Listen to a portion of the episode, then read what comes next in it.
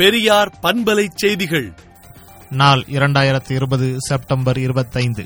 இந்திய வரலாற்றை ஆய்வு செய்ய அமைக்கப்பட்டுள்ள நிபுணர் குழு நாட்டின் பன்மைத்துவத்தை பிரதிபலிக்கக்கூடிய வகையில் இல்லை எனவே மத்திய அரசு அமைத்துள்ள இக்குழுவை கலைக்க வேண்டும் என்று வலியுறுத்தி குடியரசுத் தலைவர் ராம்நாத் கோவிந்துக்கு முப்பத்தி இரண்டு நாடாளுமன்ற உறுப்பினர்கள் கடிதம் அனுப்பியுள்ளனர்.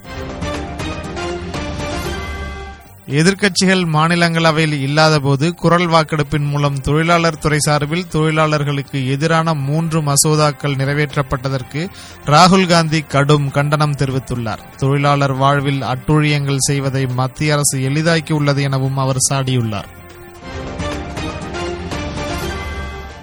பதினாறு மொழிகளில் நாற்பத்தி ஐந்தாயிரத்துக்கும் அதிகமான பாடல்களை பாடி கின்ன சாதனை படைத்த பாடகர் எஸ் பி பாலசுப்ரமணியம் சென்னையில் இன்று காலமானார். அவருக்கு வயது எழுபத்து நான்கு.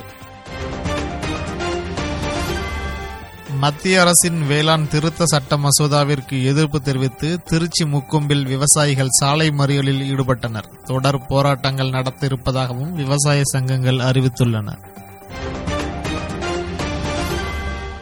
வேளாண் சட்ட மசோதாவிற்கு எதிர்ப்பு தெரிவித்து பஞ்சாபில் போராட்டம் நாளுக்கு நாள் தீவிரமடைந்து வருகிறது. விவசாய சங்கத்தினர் ரயில் தண்டவாளத்தில் படுத்து போராட்டம் நடத்தி வருகின்றனர். இன்று வெளியிடப்பட இருந்த அண்ணா பல்கலைக்கழக பொறியியல் படிப்பு தரவரிசை பட்டியல் வரும் இருபத்தி எட்டாம் தேதி மாலை வெளியிடப்படும் என தமிழக உயர்கல்வித்துறை அறிவித்துள்ளது.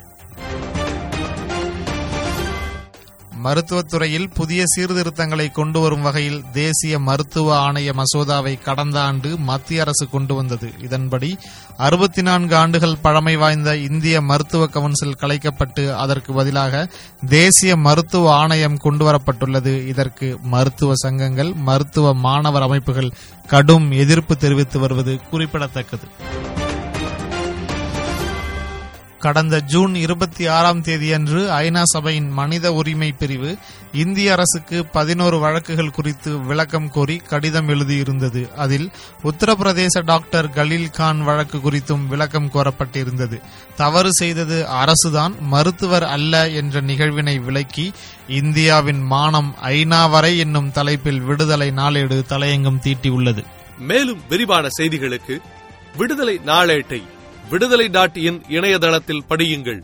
பெரியார் பண்பலை செய்திகளை நாள்தோறும் உங்கள் செல்பேசியிலேயே கேட்பதற்கு எட்டு ஒன்று இரண்டு நான்கு ஒன்று ஐந்து இரண்டு இரண்டு இரண்டு இரண்டு என்ற எண்ணுக்கு பெரியார் எஃப்எம் நியூஸ் என்று வாட்ஸ்அப் மூலம் செய்தி அனுப்புங்கள்.